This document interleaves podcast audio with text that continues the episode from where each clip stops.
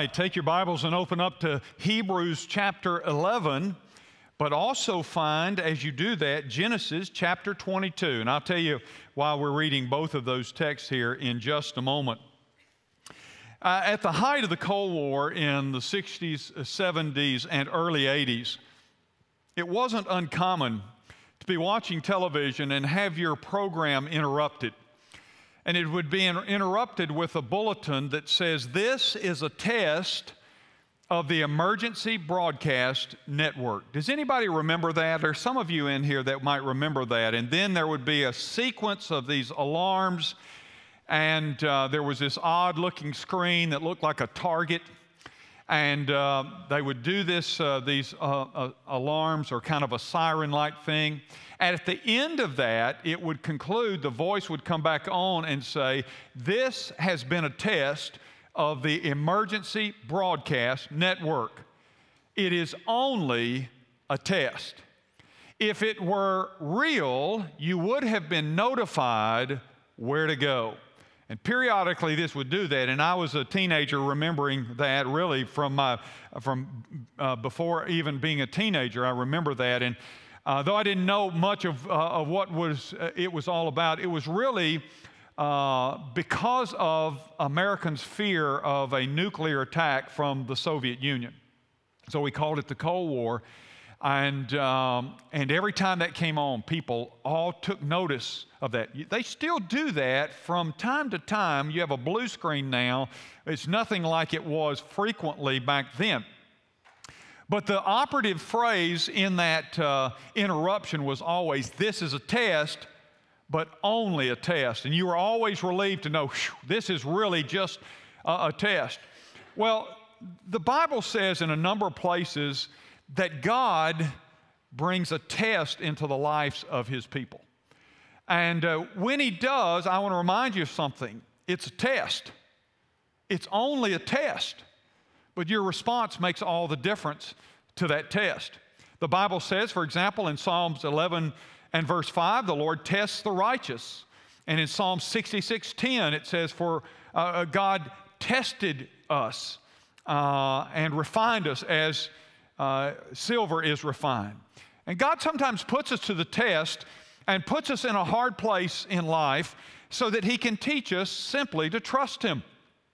Uh, that's certainly the case in the passage that we're going to look at, really, the two passages we're going to look at today. Uh, and from this passage, I want you to get a complete picture of what's going on uh, in both places. Now, here's what we're going to do.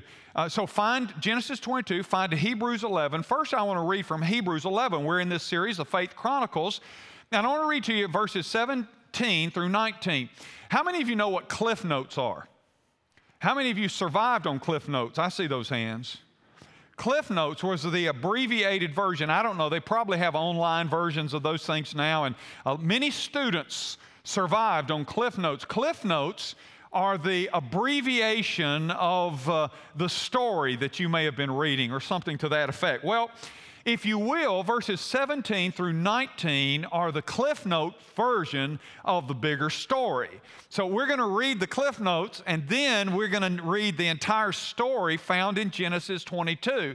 So this is what uh, it says in verse 17 of chapter 11. It says, By faith, Abraham, when he was tested, there it is, offered up Isaac, and he who had received the promises was in the act of offering up his only son, of whom it was said, Through Isaac shall your offspring be named. He considered that God was able even to raise him from the dead, from which, figuratively speaking, he did receive him back. Now, all right, that's the cliff notes. Where's the whole story told? It's told over in Genesis uh, chapter 22. So, if you will, turn over uh, to your place in Genesis 22, and here's the full story, all right? Beginning in verse 1, it says, After these things, here it is again, God tested Abraham and said to him, Abraham, and he said, Here I am. And God said, Take your son, your only son, Isaac, whom you love, and go to the land of Moriah, and offer him there as a burnt offering on one of the mountains of which I shall tell you. So Abraham rose early in the morning, saddled his donkey, and took two of his young men with him. and his son Isaac, and he cut the wood for the burnt offering, and arose and went to the place of which God had told him. On the third day, Abraham lifted up his eyes and saw the place from afar. And then Abraham said to his young men, Stay here with the donkey. I and the boy will go over there and worship and come again to you. And Abraham took the wood of the burnt offering and he laid it on Isaac, his son, and he took in his hand the, uh, the fire and the knife. And so they went, both of them together. And Isaac said to his father, Abraham, My father, he said, Here I am, my son. And he said, Behold, the fire and the wood, but where is the lamb for the burnt offering? And Abraham said, God will provide for himself the lamb for the burnt offering, my son. And so they went both of them together. And when they came to the place of which God had told him, Abraham built the altar there and laid wood uh, in order and bound Isaac his son and laid him on the altar on top of the wood. And then Abraham reached out his hand and he took the knife uh, to slaughter his son. But the angel of the Lord called to him from heaven and said, Abraham, Abraham. And he said, Here I am. He said, Do not lay your hand on the boy or do anything to him, for now I know that you fear God, seeing you have not withheld your son, your only son, from me. And Abraham lifted up his eyes and looked, and behold, behind him was a ram caught in a thicket by his horns.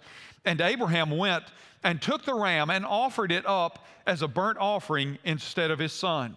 And so Abraham called the name of that place, the Lord will provide as it is said to this day, on the mount of the Lord it shall be provided. Father, thank you for your words. Enrich our souls today. Uh, convict our hearts, Lord, with your word. Uh, move in our lives and transform us. Help us, Father, like Abraham, to be faithful and uh, full of the demonstration of our trust in you. Would you show us through your word this morning, Father, how to be better, faithful followers? In Jesus' name, amen. Amen. Well, um, God sometimes puts us to the test, doesn't He? It's very clear in this story that's what's going on here. And it's one of the most famous stories in all the Bible, isn't it? I bet you, most of you have heard that story before. I got to looking, and uh, in 19 years as your pastor, I've preached on uh, Genesis 22 four other times. And as I was preparing this message, I went back and I looked at some things and I thought, what is so exciting uh, as a, a, pastor is to, uh, to get the fresh truth of God. I went back as I started looking over this passage and God showed me some new things that I hope to, uh, to encourage you with today. And it is all about this ultimate test. You, you have to be honest when you look at this story and say, this has got to be the ultimate test, right? I mean, when God says, I'm going to give you a son, this son is how I'm going to bless your generations and multiply your generations, okay? That all makes sense. It didn't even when God promised that initially, but now he has this son, and there's debate about how old uh, uh, Isaac was. Some believe he was a teenager, some believe he might have been a young uh, a man uh, in adulthood. Uh, we don't know for sure, but here's what we do know he had enough understanding that he knew what was going on. And can you imagine having to make that kind of sacrifice and just saying to God, I'll do, God, what you want me to do? It is the ultimate test, right? The ultimate test of faith. God knows what He's up to. He's given me a son. And as it says in Hebrews about this story, that Abraham believed God and believed that if need be, God just raised him from the dead to fulfill the promise that God has made. Sometimes when you look at the predicaments that you find yourself in, it's hard to see them as a test and it, because they just don't make sense unless you know the whole story, right? The problem is we don't know the whole story when we're in a test. And we can look at this story and we can say, oh, this is going to be good. This is going to work out good. Why? Because we've all read this story before. We know how the story ends. And so we know this is a good story. But Abraham didn't have that luxury.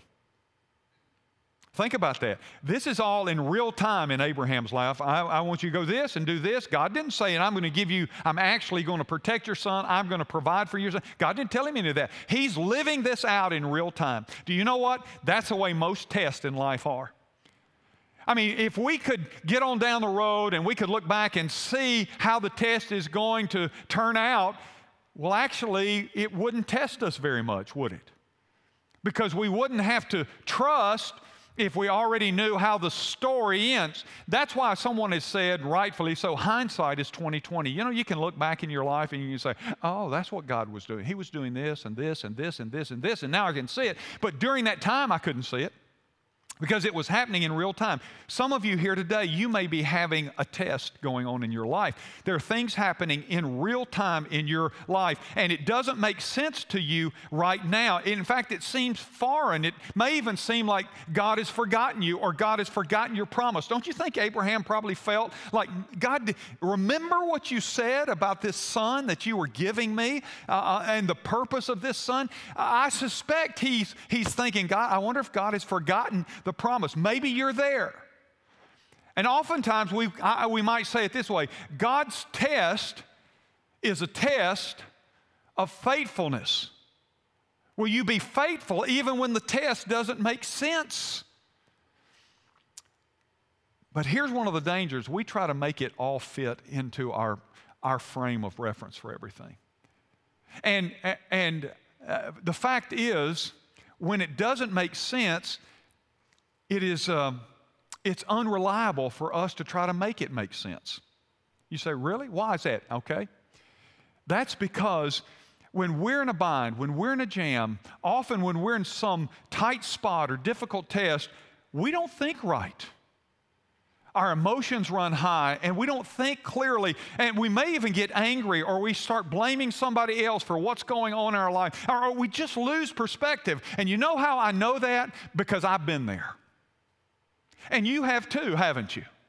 We've been there. That's why the Bible tells us in Proverbs 3 5, trust, trust in the Lord with all your heart and do not lean what? On your own understanding. We've all been there. And that's why sometimes if we can't make sense of the trial, it is a dangerous thing for us to say, well, God, you don't know what you're doing. Because our senses are not reliable in those moments. And so we don't rely on our sense. Now, there are people here today, my guess is that you're going through some test. It may be a financial test, it, it may be a relational test, it, it may be a vocational test, it may be, it may be a health issue that just won't go away. It, it, it could be being single and seeing no way out. It might be that you have kids that are drifting away or, or, or, seem distant and losing connection. It might be something like taking care of aging parents. Or maybe, maybe you've just made some lousy personal or business decision and, and you don't see a lot of hope. There are a lot of people that are here in this place today, that, that are watching us by live stream, that, that could say that they, they, they're facing some, some dilemma right now. Well, the fact is that that's you. You're not alone. And by the way, if you say, Well, I've really never found myself in a dilemma, I've never really found myself in a test. Well, one of three things is true about you. Number one, you're lying. Or number two, you don't have enough faith to be tested, or maybe any faith at all, you don't have a relationship with God. Or number three, get ready because the perfect storm is coming your way at some point in time. So, why does God put us in these tight places? Why does God test us like this? Listen, there's a lot of ways to answer that, but one of the ways I would answer that is because we grow more when we are in the tight space spiritually than we ever grow any other place. And see, God wants you to grow and make progress. Did you notice how this passage begins? Look at verse 1 there chapter 22. Leave your Bible open to chapter 22 of Genesis. After these things. Isn't that an interesting statement?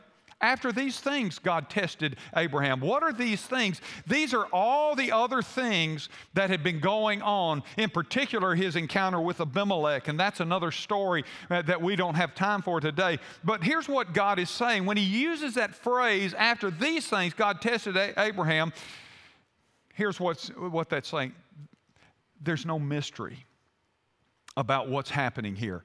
It was very clear. After all these other things, God tested Abraham. But before the test, these other things had been preparing Abraham for this test.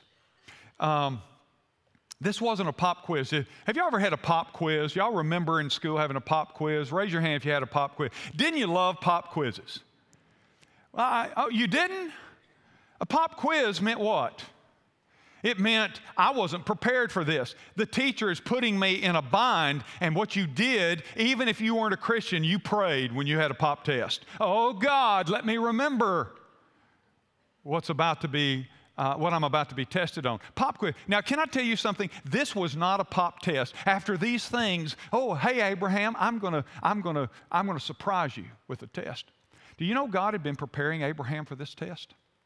That's what after these things means. So it, it, it doesn't, it, it, it's, it's not a pop quiz. Uh, there had been preparation.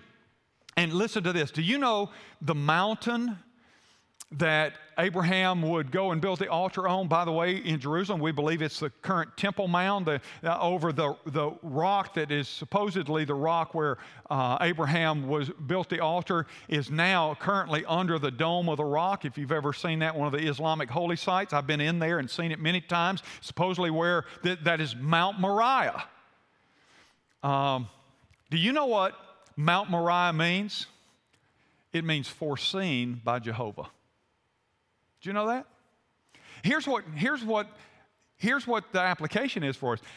Just like Abraham, when you're in some kind of test, you need to remember something, and that is that God has prepared you for the test that He tests you with, and that God is well aware of the test before you ever face it. See, the mountain meant what? Foreseen by Jehovah. This wasn't a surprise to Jehovah. And there's some test going on in your life and you're a follower of Christ, I want to tell you, it isn't a pop quiz and it isn't a surprise. God Himself is well aware of your test even before you face it. So, with that in mind, let me give you several things um, that God's test of Abraham did. And let's learn from it. The first thing is this God tested Abraham's awareness. Verse 1, chapter 22, God spoke to Abraham, said, Abraham, and here's what I like. Abraham responded, said, Here I am. And by the way, that happened again right before he was to plunge the knife into uh, uh, Isaac, his son. Here I am. Uh, listen, our ability to navigate successfully through the test that you and I face begins right here. It begins with learning to listen and hear God. God spoke and he heard on the front end and on the back end. He heard his voice. He was aware uh, of God. Robert Comfort Smith's 82 year old man who had no flying experience at the time. He went up in a small Cessna airplane with a dear friend of his who was a pilot, 52 year old man. And while they're flying up in the air, the pilot, this 52 year old friend, had a heart attack and died right there in the con- uh, cockpit. How would you like to be several thousand feet up in the air and suddenly the pilot die and you have no pilot experience? That's what happened. And uh, uh, the plane began to nosedive immediately. And Comfort Smith, he, he managed, he was sitting in the side chair, and he managed to take uh, hold of uh, uh, uh, the equipment and pull the plane back into at least a level position. He was scared to death, as you can imagine.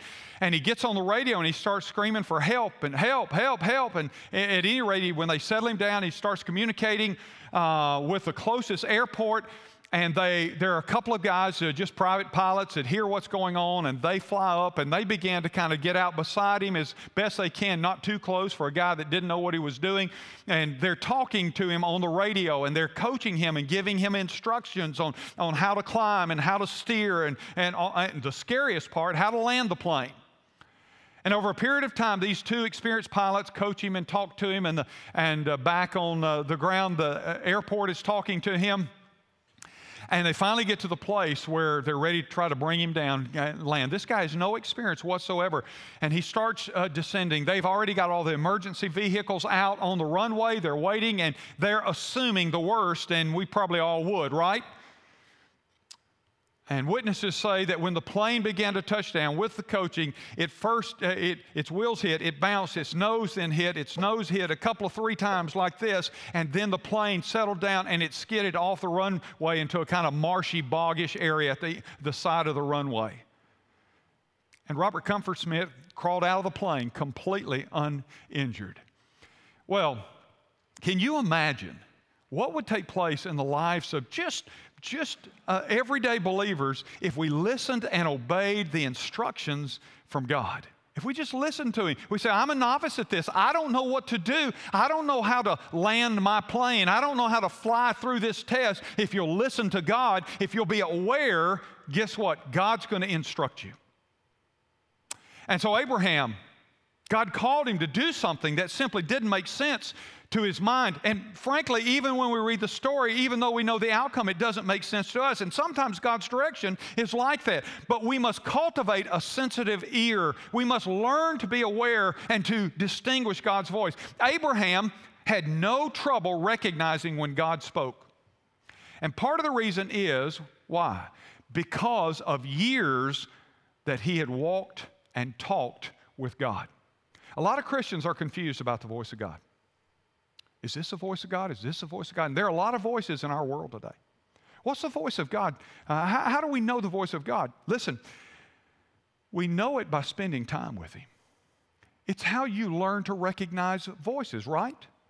You know, you know the voices of people that are closest to you. You know the inflections of their voice, the tone of their voice, the accents in their voice, the way they say certain words. You know that, right? People close to you, you learn that. People maybe that you're close to at work and things like that. You learn that. You know, you can hear them uh, in another room and you can know who that is. Well, that's how we learn to be aware and recognize the voice of God. We spend enough time with Him in conversation, enough time in His Word that we become aware of of his voice.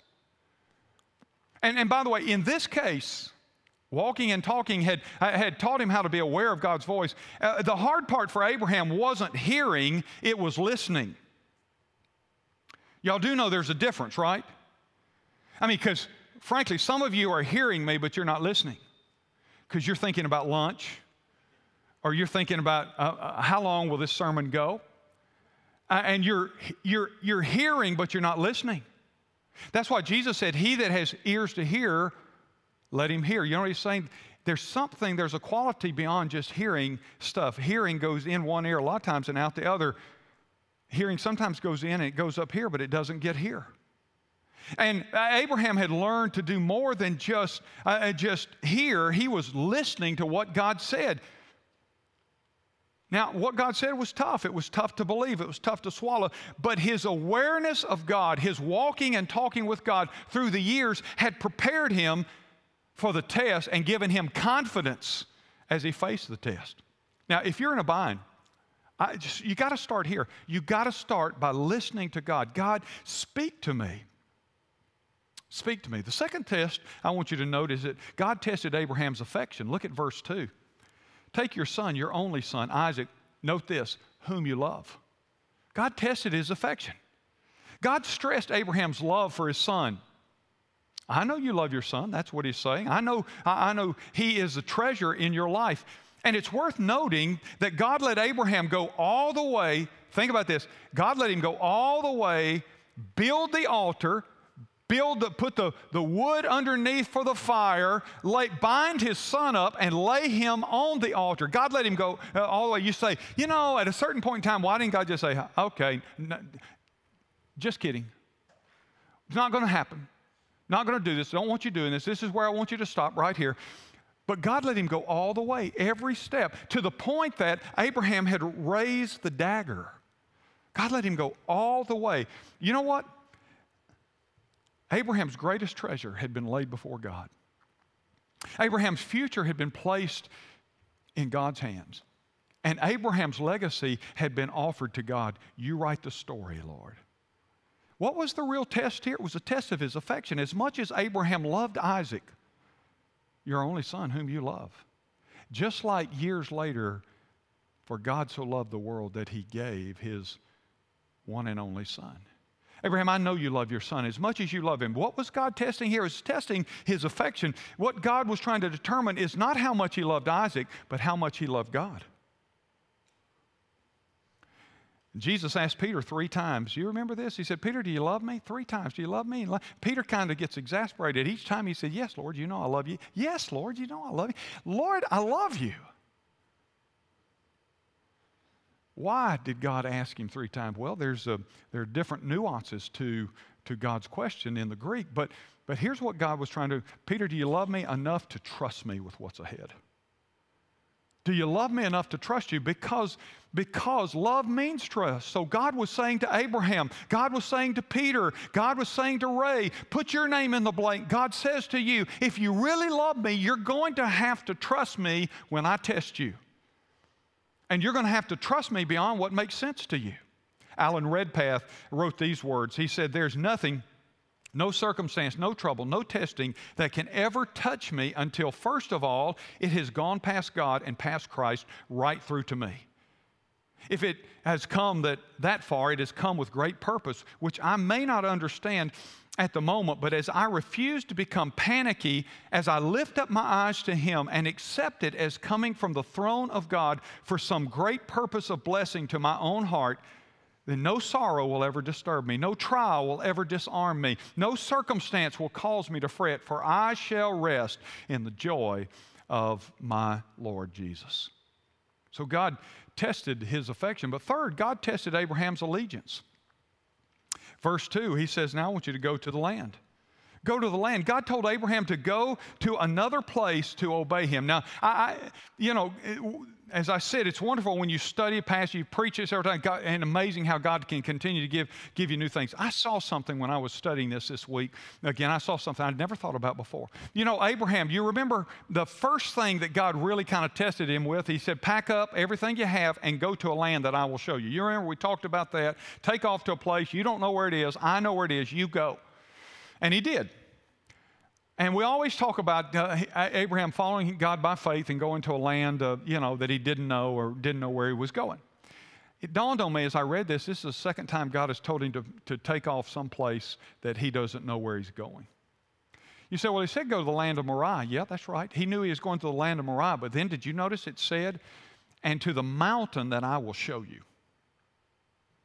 Go to this land and then I'm going to tell you the place in that land to go to. Once again, God was saying, just obey. And there's no debate in Abraham, just trusting obedience to God, just absolute allegiance to God.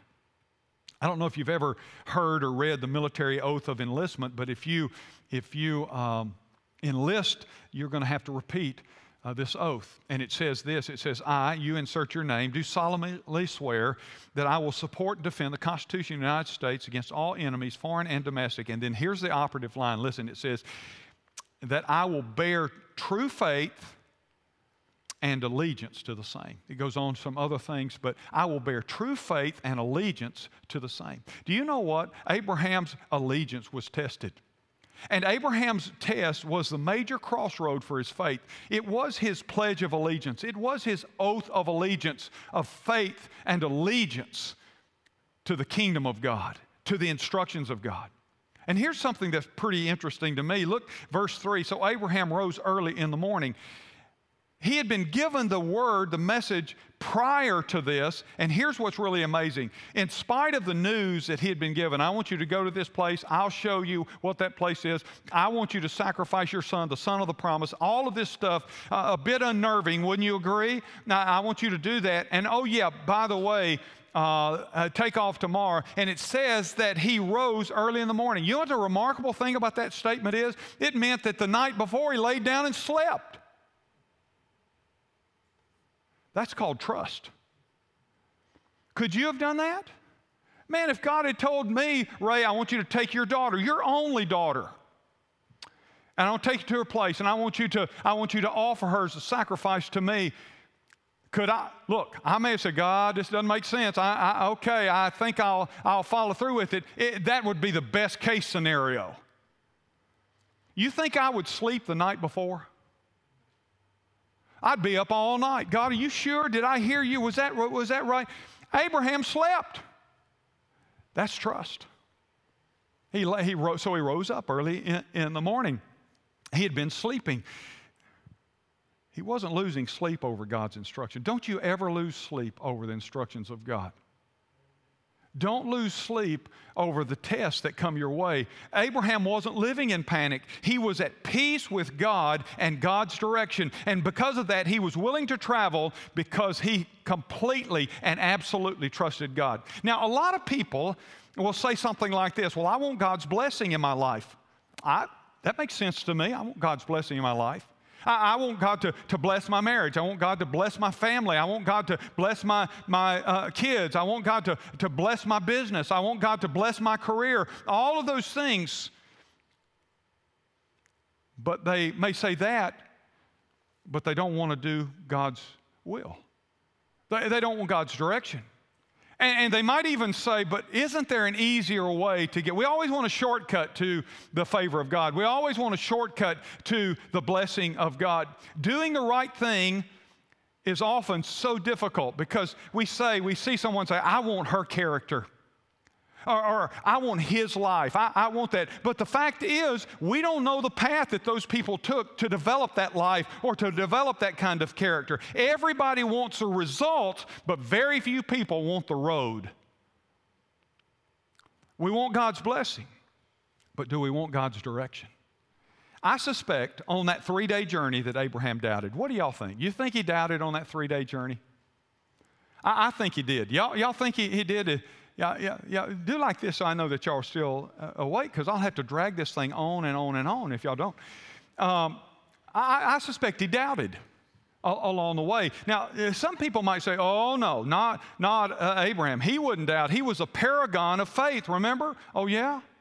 You do know this is the same Abraham uh, that earlier in his life he had laughed in disbelief when God said he would have a son in his old age. He, he was the same Abraham who lied about his wife and told people that she was his sister in order to save his life. He was the same Abraham who slept with his wife's servant because he wanted a child, whatever the cost. Friend, listen, there was some doubt along the way. But he did a lot of things, while he did a lot of things wrong, he did one thing right, and that was he kept going. He had a tenacious obedience to follow God's direction despite his doubts and in spite of the questions about what was going on. You see, sometimes God is testing you to see whether you will travel whatever road that He calls you to. What is it? It's a test of your allegiance. And then note next, number four, that God tested Abraham's anticipation in verses four and eight. He saw the place where he was headed from afar. He had anticipated that place, and then he got to the place and he realized that God, he anticipated that God would provide the sacrifice. He followed God. He followed God wholeheartedly, but he was anticipating a couple of things. He was anticipating the place that God had planned for him, Mount Moriah. Why was he looking to the place that God had planned for him? I'll tell you why. Because he at least understood after walking with God for all these years that it was a place of obedience. I'm going to the place God has told me to go to. What I have learned, even if I'm skeptical at times, what I have learned is the place of God and my obedience go together. And, and, he also understood something else. When I, I obey and I get to the place of God, I get to experience the power of God. He fully anticipated seeing the power of God. That's why he said to his son, God will provide himself a lamb. You see, the place of your predicament is the place where you get to uh, encounter the power of God. So, the place where you're being tested is a place where you get to see the power of God at work. And, and by the way, it was not just a, a place of God's power and obedience, it was also the place uh, of worship and it was a place of, uh, of blessing. Abraham, Abraham was anticipating that place. And I'll tell you, he was also anticipating that provision that God had prepared for him. He went to the place of sacrifice, anticipating that God would provide appropriately. How do we know that? Look at verse 5 he said to the, the servants that he'd taken along with him in verse 5, he said, I and the boy will go over there to the place and we will worship and we'll return again to you. We'll come back to you. He didn't say, I'll, we'll go over there to that place, the place appointed by God for us. We'll go there and we will worship and then I'll come back to you. He said, We'll come back to you. He was anticipating that God was going to take care of what he couldn't take care of himself. And l- notice, if you will, in verse 13, look at verse 13. He's about to do this thing, and it says, And Abraham lifted up his eyes and looked, and behold. What does that mean? It, it means this that Abraham was worshiping. He lifted, why was his head bowed? Why did he have to lift up his eyes? It's because he was bowed in worship. He was worshiping God. He anticipated the place that God had because it was the place of God's power. And he anticipated the provision of God. And who knows what was going on in that worship, but he was worshiping God before he was uh, uh, uh about to plunge the dagger. And it was in worship that he encountered once again the voice of God. But there's a fifth thing I want you to see this morning, and that is God tested Abraham's activity.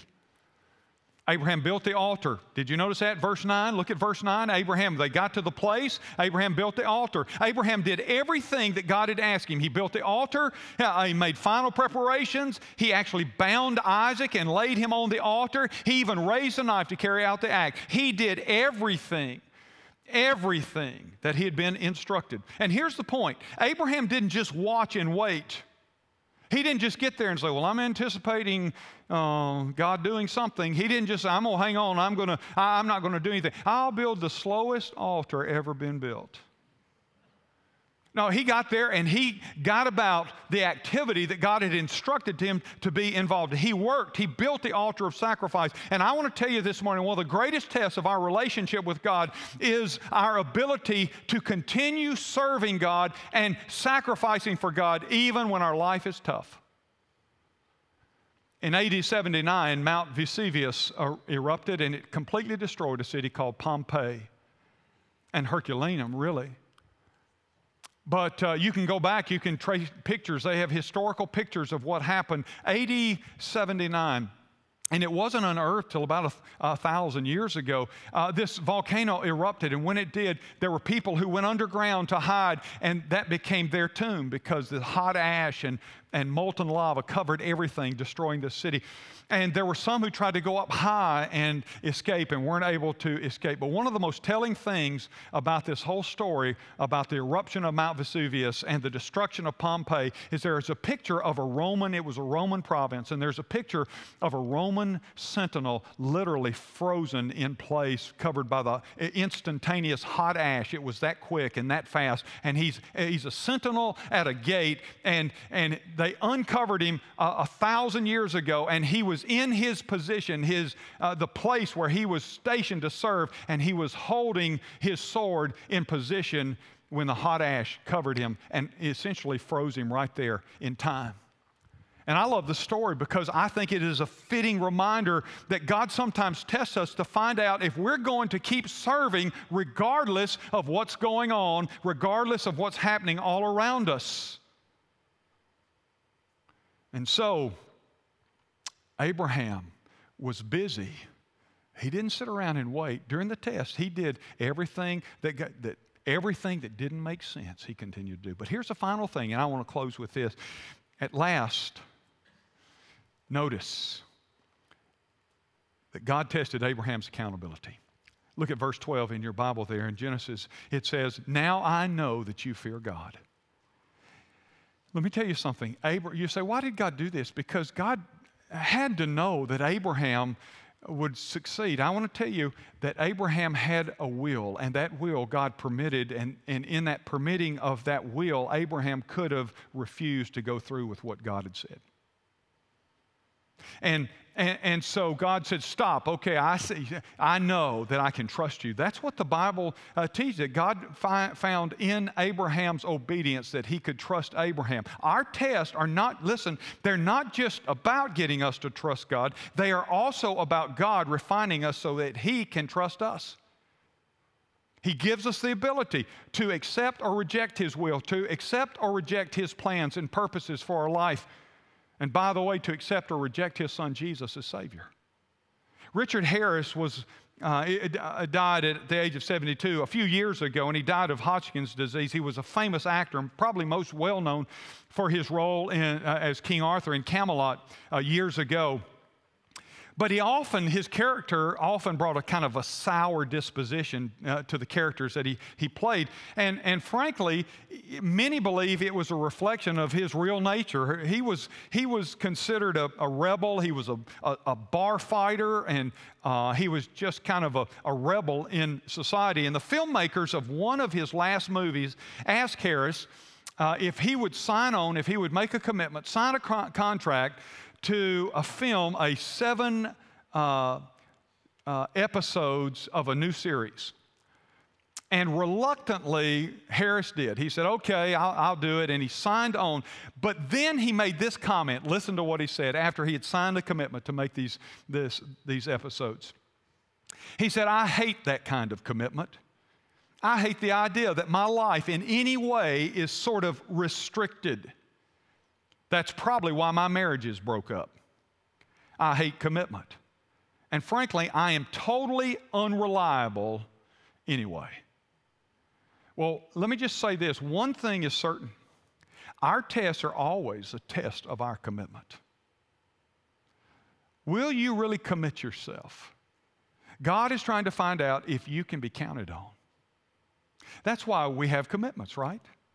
Commitments tell whether or not we're, we're reliable. Commitments d- display whether or not we can be counted on. If your commitment is real, if you are accountable to God over all things, then God says, I can do what I want to do with you and through you. And that was the test of Abraham.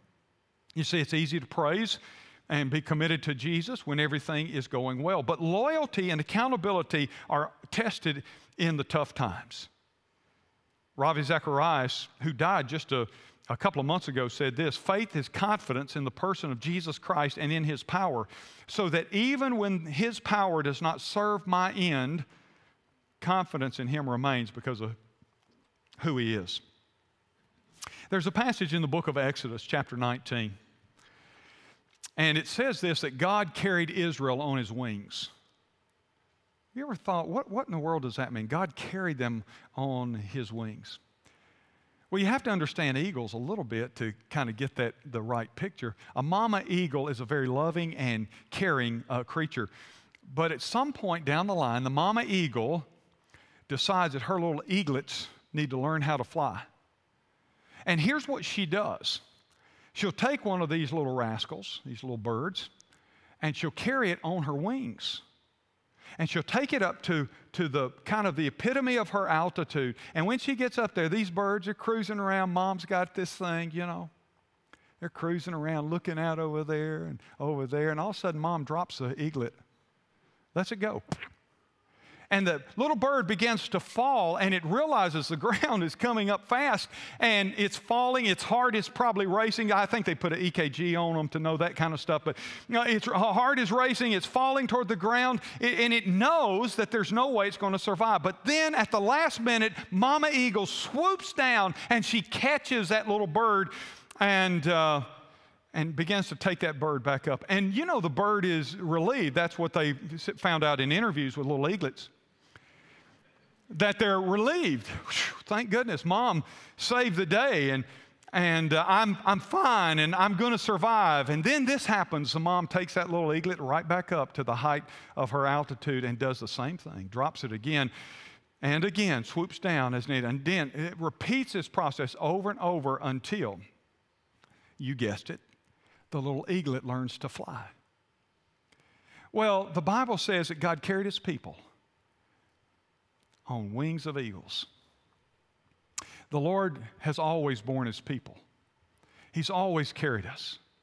You see, when Israel didn't have any water, God swooped down and He provided water for them. When they came to the Red Sea and had no way to get across, God swooped down and He provided a way through the Red Sea. When they didn't have any food in the wilderness, God swooped down and provided manna for them. And God has continued to repeat that process for his people through the ages. Why?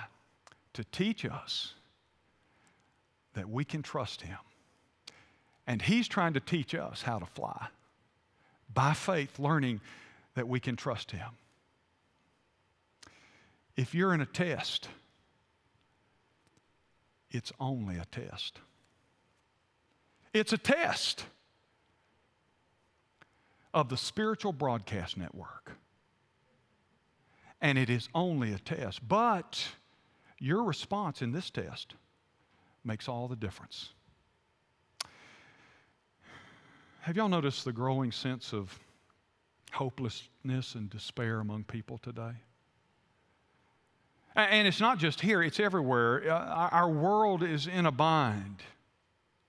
Why is that?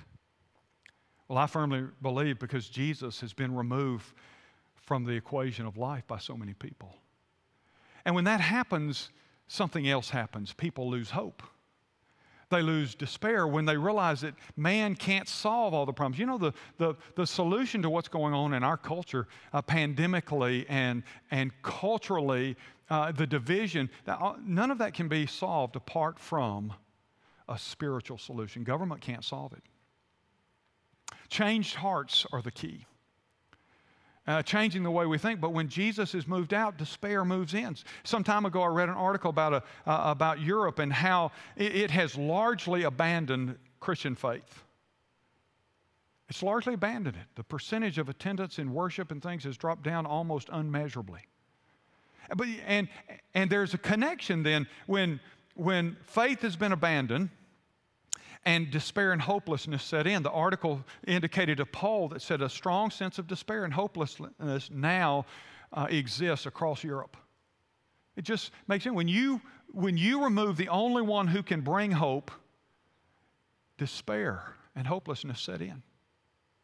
In discussions with an American Christian, one highly successful European businessman said this with tears rolling down his face. He said, If you believe the Bible is God's Word, he's saying this to a Christian. If you believe the Bible is God's Word, if you believe it's the message of life and hope, give me one reason today Give me just one reason to go on living because if you can't do it, I'm taking my life right now. I can't take it anymore. And then he said, It's not just me. He said, It's my, my wife, it's my children, it's all of our friends. We have nothing to live for, and it's all across our nation. Well, that's what happened when you have no eternal hope and no place to put your trust.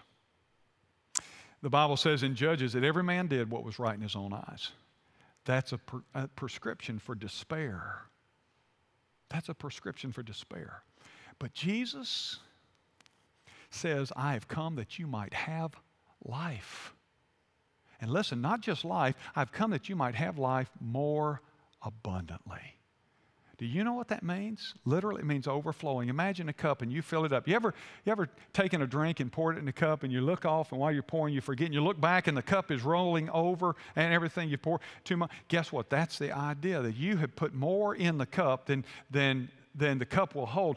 That's what Jesus, I've come to give you that kind of life, full and overflowing. Not a life that is exempt from hardship and difficulty and pain and disease and, and, suffering, but a life that's full and meaningful. It can't be found in the world, it can only be found in trusting Jesus Christ as your personal Savior. That's the antidote. That we become people of faith. Will you bow your head and close your eyes? No one looking around. And I just want to offer you an invitation, whether you're in this room or whether you're joining us by live stream. I want to offer you an invitation. And the invitation goes like this If you've never personally put your trust in Jesus Christ, today is that moment for you. Right now is that time. Behold, the scripture says today is the day of salvation. And I want to I want to urge you, I want to urge you in the strongest terms to put your trust in Jesus Christ. He is the hope of humanity and mankind.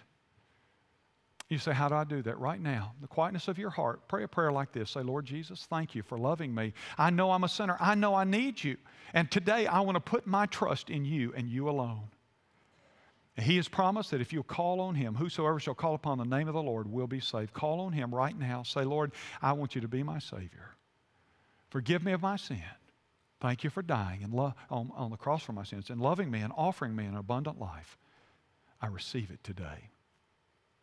Lord, I thank you for that great promise that you've given us. I thank you, Father, that you've told us to be born again, and then you told us how, and then you said that we could be. I thank you for that.